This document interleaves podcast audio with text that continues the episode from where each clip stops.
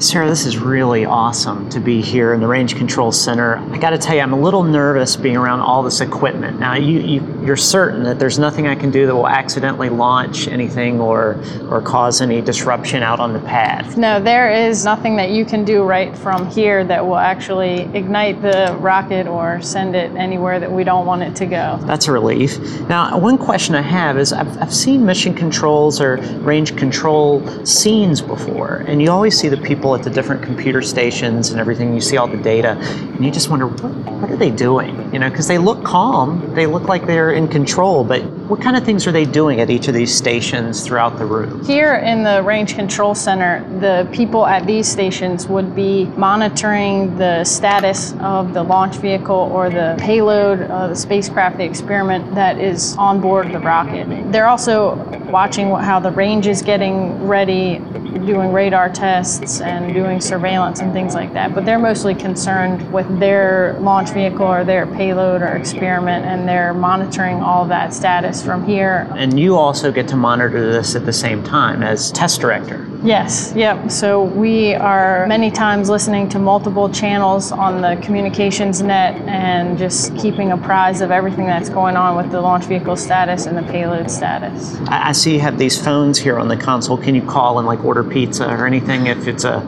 particularly long launch window? Certainly, there's always food somewhere here in the control center, somewhere close by to keep the team energized as we're going through it. Now, you launch primarily over the ocean, mm-hmm. but what are kinds of missions that you primarily focus on here at Wallops? We have a number of different types of missions. That includes sounding rockets, which are suborbital, and then ELV launches, which are orbital type rockets that put a spacecraft or satellite into an orbit. Sounding rockets are for scientific research. They are in space for anywhere from 10 to 20 minutes, maybe. So, are the operations in this room sort of scaled back from, say, an orbital launch? Yes, they are just that. So the team is sort of tailored to the size of the mission. A sounding rocket launch has less people uh, dedicated to that rocket than, say, an ELV launcher one for a spacecraft is a, a much larger team. As you can imagine, the two systems are different in size and complexity. Now, as test director, uh, what kind of perks do you get for the job? I mean, do you get to push the launch button, or do you get to reward members of the team by saying, "Yes, you, Blair, the co-host, I'll let you press the launch button for this flight," or how does that work? No perks, just the knowing there's a job well done. But yeah, as, as launch director, really um, the ultimate responsibility lies on us to decide whether or not the team is ready to launch. So we have the go no go decision on launch days. If you can't press the launch button or don't press it, you can press the do not launch button. That is true. What kind of things prevent a launch from taking place at its scheduled time?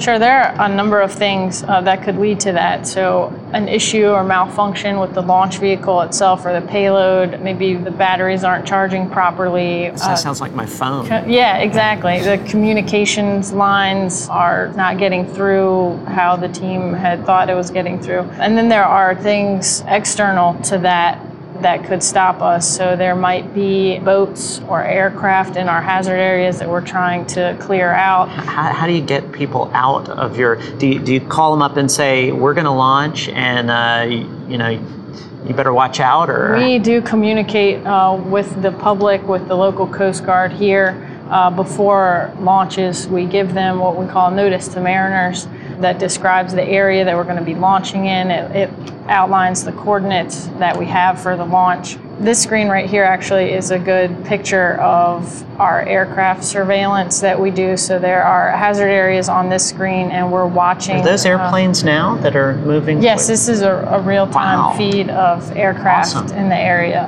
Now there's no trajectory of where the, the launch went or where the rocket will go. Or Right, currently because we're not in a countdown, we're not in an actual launch operation. Can we start don't up a countdown that. real quick and just see what it, ha- It what it would be looks? it would be nice. I have to make a few phone calls, but So do you ever get a chance to just kind of practice doing this? Because it seems like it's a pretty high pressure job. I mean, you seem even keeled, but let me tell you, the stress level has to be incredible. we do for each mission. We have what's called a dress rehearsal. So the team gets together and we exercise the vehicle and the payload and uh, most of the range as we would for a real launch operation. We even do green cards. Green cards are anomalous events or surprise events that literally get handed to people on console in any location that have a situation written on them or a reaction that they need to say on the ComNet to make everybody else sort of react to that. Some of them are general um, that apply to the range itself, which is sort of not mission specific. So uh, for any mission, we could have a radar failure or we could have a boat in the hazard area at the last minute.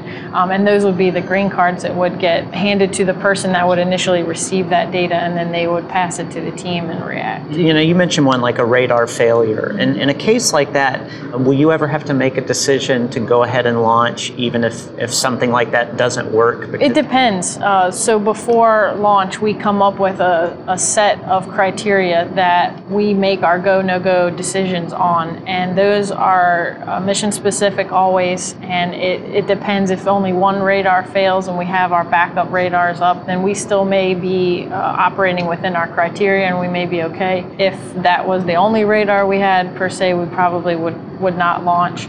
Um, but we just follow that set of criteria ahead of time. That helps to minimize the stress and surprises on launch day when we have that plan in place that we can just follow that.